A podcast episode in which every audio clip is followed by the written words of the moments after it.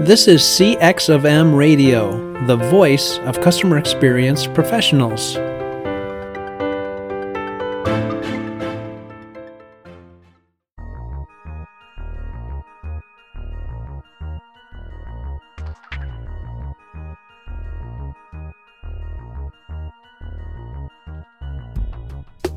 Hello, and welcome to another World of UX podcast. This is your host, Darren Hood. Thanks for joining me on today, and welcome to those of you who are listening for the first time. We're going to dive right into our subject today, and we've got a lot to cover, and I don't want to split this up over multiple weeks. Last week, we talked to you about the importance of a PLN, which stands for a personalized learning network, and I mentioned something on that on that episode that we were sort of going backwards and um, you'll see what I mean by that a bit when I when I bring up the topic for today, because I would normally do it in a different sequence, but PLN was sort of hot. Uh, it, it was something that was on my mind quite a bit because we had had some discussions about what do you need to do to to learn more about UX, and so many people when they get involved in UX they're looking at how can I get a job? You know, that angle comes into it. There's the angle about what can I do to learn about it if I want to learn more about UX and what should I do about that. We're going to have a, an upcoming episode on that as well. And but in the midst of all that, there's a piece that gets missed. And it has to do with what we talked about last week because when you when you opt into a UX career, you are also opting into lifelong learning. UX is an infinite science. It's something that is constantly changing, and all we have to do is change the the mindsets or the mental models of those that we're serving, whether it's on the business side or the user side. All we have to do is change the constraints, and now we have to do things differently. We might even have to change processes. There's a lot of things that change. So, from an infinite science perspective, we're just our head is basically on a swivel. Uh, so for that reason, we always have to keep learning. There's always something else to pick up. There's always something else to add to our repertoire. Beyond that, however, you know, when it comes to continuing to learn, part of that uh, uh, that personalized learning network or the at least the the mindset behind it. What can i do to keep on learning is tied into what we're talking about tonight or what we're going to talk about tonight. And the topic for for this episode is the ux cycle of excellence. I've talked about this in talks. I delivered another talk for someone about this recently. And so i wanted to single this out and and talk about this process. And the UX cycle of excellence is basically this is we have the PLN. Step back for a moment. We have the PLN we talked about last week. The PLN is actually part of the UX cycle of excellence, but I wanted to single that out because it's big. It's something that we need to focus on. It has a a strategy that that that applies to that alone. So if you know about the PLN, you know what to do about it. You could actually approach that. And it's possible that you will be able to accomplish a lot of what we're going to talk about today. But these steps, there, there are seven steps here. They need to be looked at. They deserve their own time. Again, one part of it has to do with the PLN, and you can look at that separately. You could actually, again, you could do that and you could be pretty successful.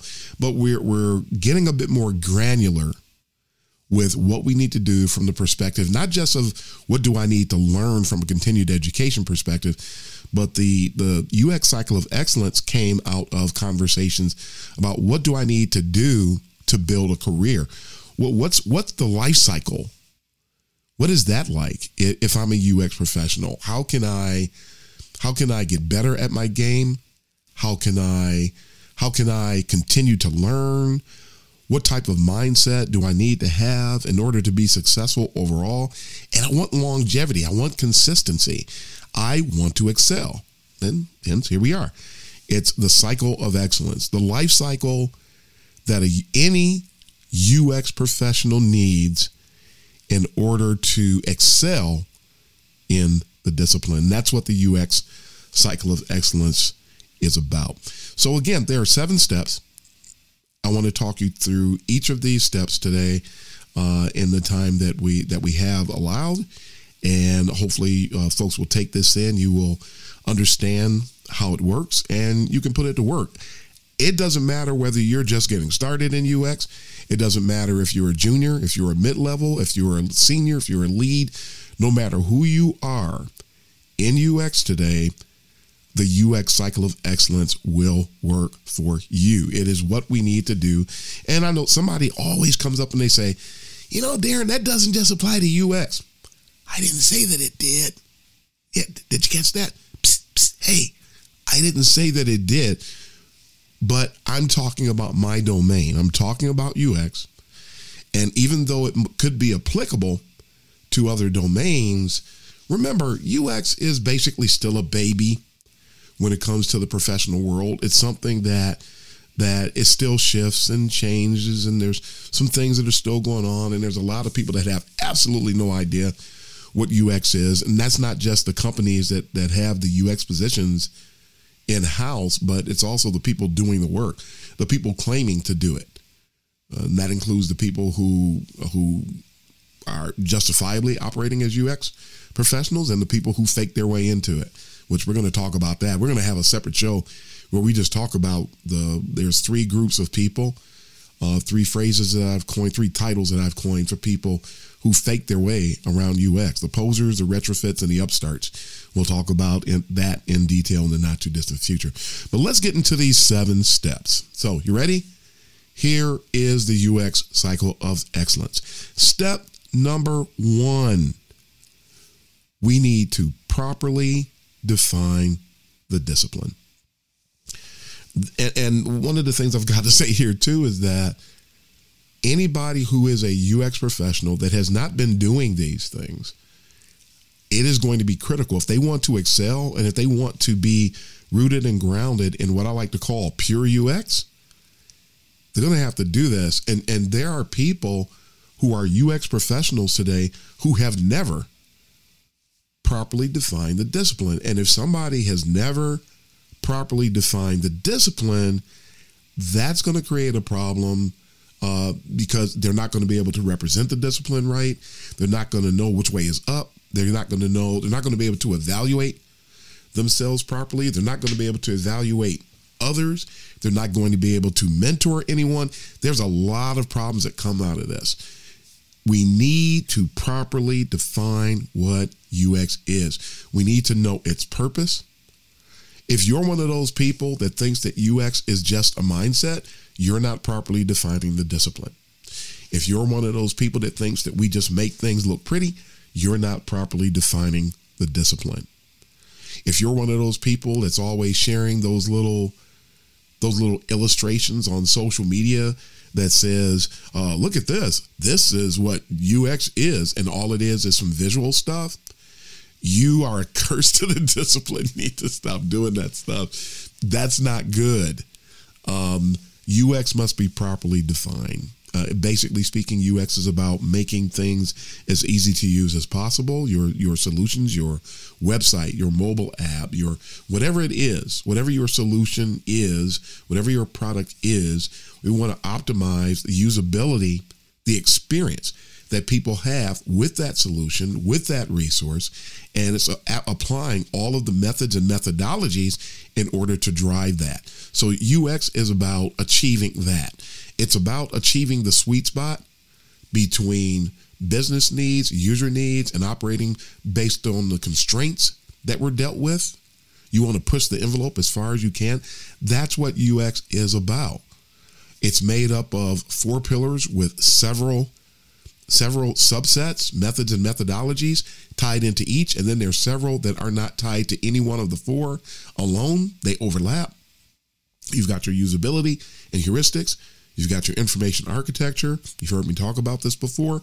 If you've been listening to the podcast regularly, you have your UX research and you have your interaction and interface design. We use those four pillars and their subsets to optimize the experience with our product and service. That's what UX is about.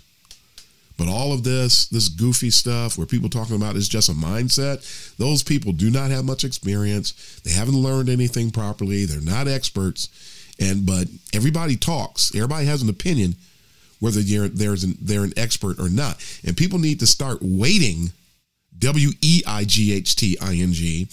People need to start waiting the things that we hear. Don't don't you hate it when somebody holds a they put a poll on LinkedIn and there's 5,000 respondents, we don't know who those respondents are. If you have 5,000 respondents and four of them have two years of less of experience, and you hold this is not to put anybody down, this is just realistic. And if you're a UX person, you should know this because you have to count on this too. You, otherwise, your data is not going to have the integrity that you're selling people on if there are 5,000 people and 4,000 people have three years or less experience, and only a very small percentage of those people has seven to 20 years of experience, when the people who have the who have seven to 20 years real really have seven to 20 years of experience, um, those the feedback that you get from those people should carry more weight than the people with the one to three years experience because they have a broader point of reference. And people need to stop being so sensitive and and and feel like you're putting them down because you say something about them having less experience. If you have less experience, you have less experience. That that's just it. If you have three doctors and one of them has two years of experience and one has seven years of experience and another has 25 years of experience and you have a critical medical need, uh, which one are you going to depend on the most? So it, it, it's interesting how hypocritical people get when the table is flipped. But when it applies to them, they want more credit than they deserve. Number one, nobody's taking any credit away from anyone. Number two, we're just calling a spade a spade. And I, for one, I'm not going to give way to the people who who want us to stop saying what's true because of somebody's feelings. Not going to worry about that at all. We need to embrace proper. Uh, I'm going to call it professional etiquette and and give credit where credit is due and call everything what it is. I used to be a junior. I used to be a junior UXer. And when I was a junior UXer, I did not try to get more credit than I deserved. And so I'm going to uh, exhort people who are listening today, let, let's settle down because I know people are out there and somebody's going to hear this that's thinking on that line. If you have less experience, your opinion doesn't weigh as much. And and and one of the reasons that there's so much confusion in the UX world is because we keep accepting the opinions of people that really haven't done anything to generate a lot of weight for their sentiment. But I'm spending too much time there. Let's move on.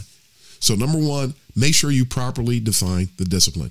Number two, embrace UX's foundational tenets. And I just mentioned them all. The information architecture. I just wrote an article on Medium and we started producing some articles out there. If you want some more, uh, uh, good information, good valuable information, sound information about UX. You can find UX Uncensored on Medium. And we wrote an article recently uh, where we were talking about the evolution of UX and how that information architecture really served as our foundation.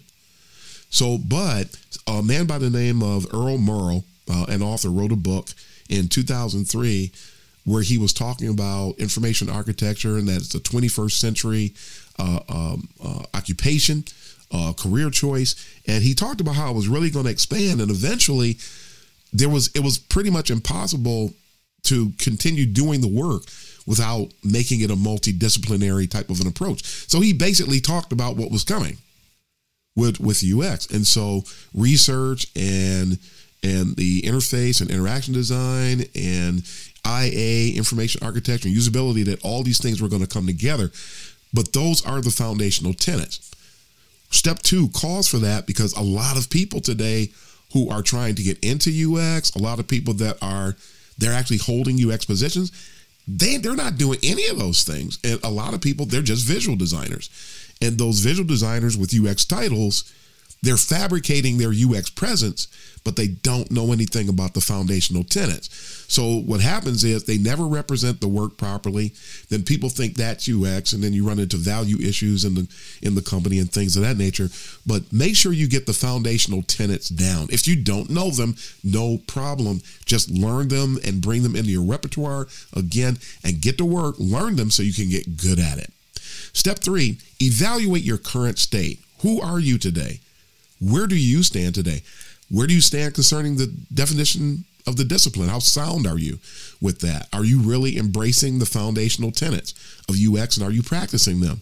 Where do you stand? So if you look at your current state and honestly, honestly assess who you are, and then just let's just let's just make sure we identify that because once you identify what your current state is, we go into step four which is now identify your knowledge and skill gaps. A lot of people, if they lack something, they act like it's some type of a, a death sentence. If you don't know something, you just don't know. It all other stages of our life, when there was something we didn't know, we just went out and learned it. And the same thing applies here. Nobody is saying that you're a fraud. Nobody is saying that you you need to you need to be fired. Nobody's saying anything like that. If you don't know, then let's get to work. That's it. So identify your knowledge and skill gaps, and that rolls us right into step number 5. Step number 5 is you need to to to make it a point that you become focused on building towards excellence. So step number 5 is building towards excellence. Now that you've evaluated who you are, you you you identify what your knowledge and skill gaps are, then go to work and build towards excellence. Keep in mind also, these become iterative. You you can as we go through these steps, there are going to be times where you're going to go backwards, come forward again, or you're going to get to the end and then you're going to go back to another step and come through again. And that's why we call it the cycle of excellence. It is an iterative approach to managing your UX career. We can think of it that way. So, again, you're going to you're going to build toward excellence. And then step number 6. And, and this is where it really gets down to us being really honest and dedicated, committed to the work. Any any discipline, any career path, any occupation in order to excel, a person must commit to to excellence. They have to build toward it. And again, with step six, you have to commit to personal maintenance. I'll repeat that. Step number six, commit to personal maintenance. And what that's really calling out is if you ever identify something that you feel you need to get better at, and even when there's some things that you you've gotten pretty good at, you want to make it a point that you're always make you're always sharpening your saw. You're always making sure to do things so you can maintain your edge, so to speak. You don't want to get to the point where you're going idle. You actually need to spend time. Uh, I, earlier in my career, I would always spend wow anywhere from an hour to two hours a week, and this is post master's degree. An hour to two hours a week just exposing myself to to more information about UX, reading articles, things of that nature, and then examining myself in conjunction with it. A lot of times, purposely trying to find something that I could work on, something that I could do to get better. For example, I have personally never done any work with Internet of Things as it applies to UX. Well, there's some articles I could read. There's probably some videos that I could look at. And, and so let me start, and you can see here, this is a combination of a blend, if you will, steps four, five, and six. I know step three, I evaluating my current state. I know that I lack that. So I know that it's a knowledge and a skill gap. And so if I'm going to build toward excellence, I want to I want to commit to building towards excellence. So after identifying those gaps, I want to sort of aim at what it is I need to do, and then I'm committing to personal maintenance. So in the midst of these four, I'm going to expose myself, build that knowledge and skill. I'm going to find out what I need to do to build toward excellence, and then I want to repeat. I want to continue to repeat these things. If the opportunity ever poses itself to do some work, some IoT work in association with UX, I want to be able to step into that and bring value. So, you know, fill in the blank. Well, I mentioned IoT. It could be easily be something else with you. That's how you want to approach it um, today so that you can get better. So again, step four was identifying the knowledge and skill gaps. Just to repeat this part again. Step five, building toward excellence. Step six was committing to personal maintenance, always being in the business of tweaking yourself whenever you see the need to make an adjustment. And then step number seven, and this one, this one might tickle some folks, but step number seven is probably the toughest of the steps. It it is something that is pretty much ongoing, but it's the one that I see people a lot of times. This is where people fail. And it, it, again, it might tickle you when you hear this because of how simplistic it's going to sound. But step number seven is be patient with yourself.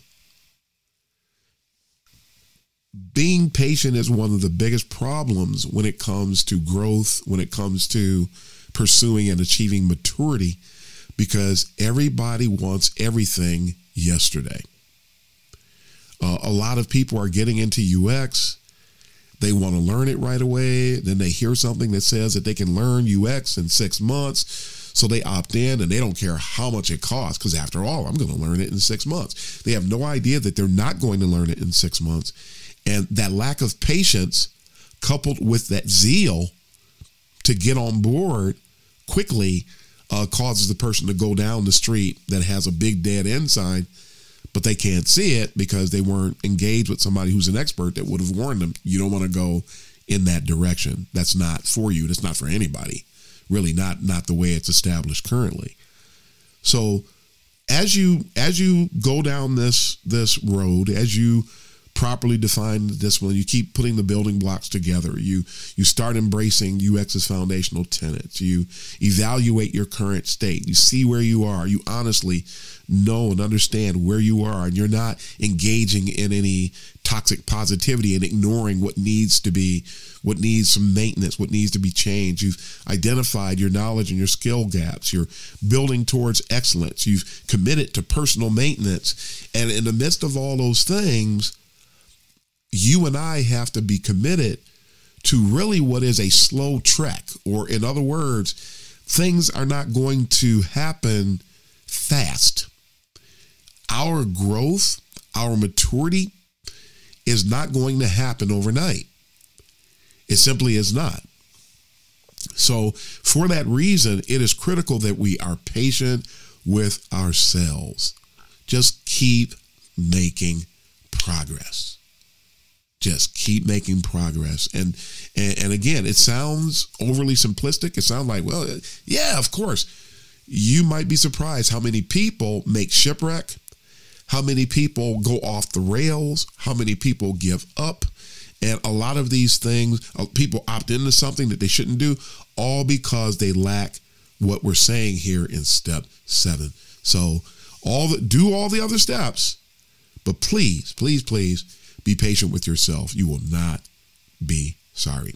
So, folks, that is it, and and we're going to wrap up there. We've been doing some little longer uh, episodes recently, but we're going to end it here today. These are the steps. I'm going to put a uh, copy of this visual on the LinkedIn World of UX page that we do have a page out there now. So if you want to download that visual and keep it for yourself, it will be available. Go out there, check it out, follow the page, keep up with any updates. So, but that is it, folks. This is Darren Hood, the host of the World of UX. Happy UXing, everybody. Thanks for joining us for this session of CX of M Radio. Be sure to rate, review, and subscribe to the show and visit cxofm.org for more resources.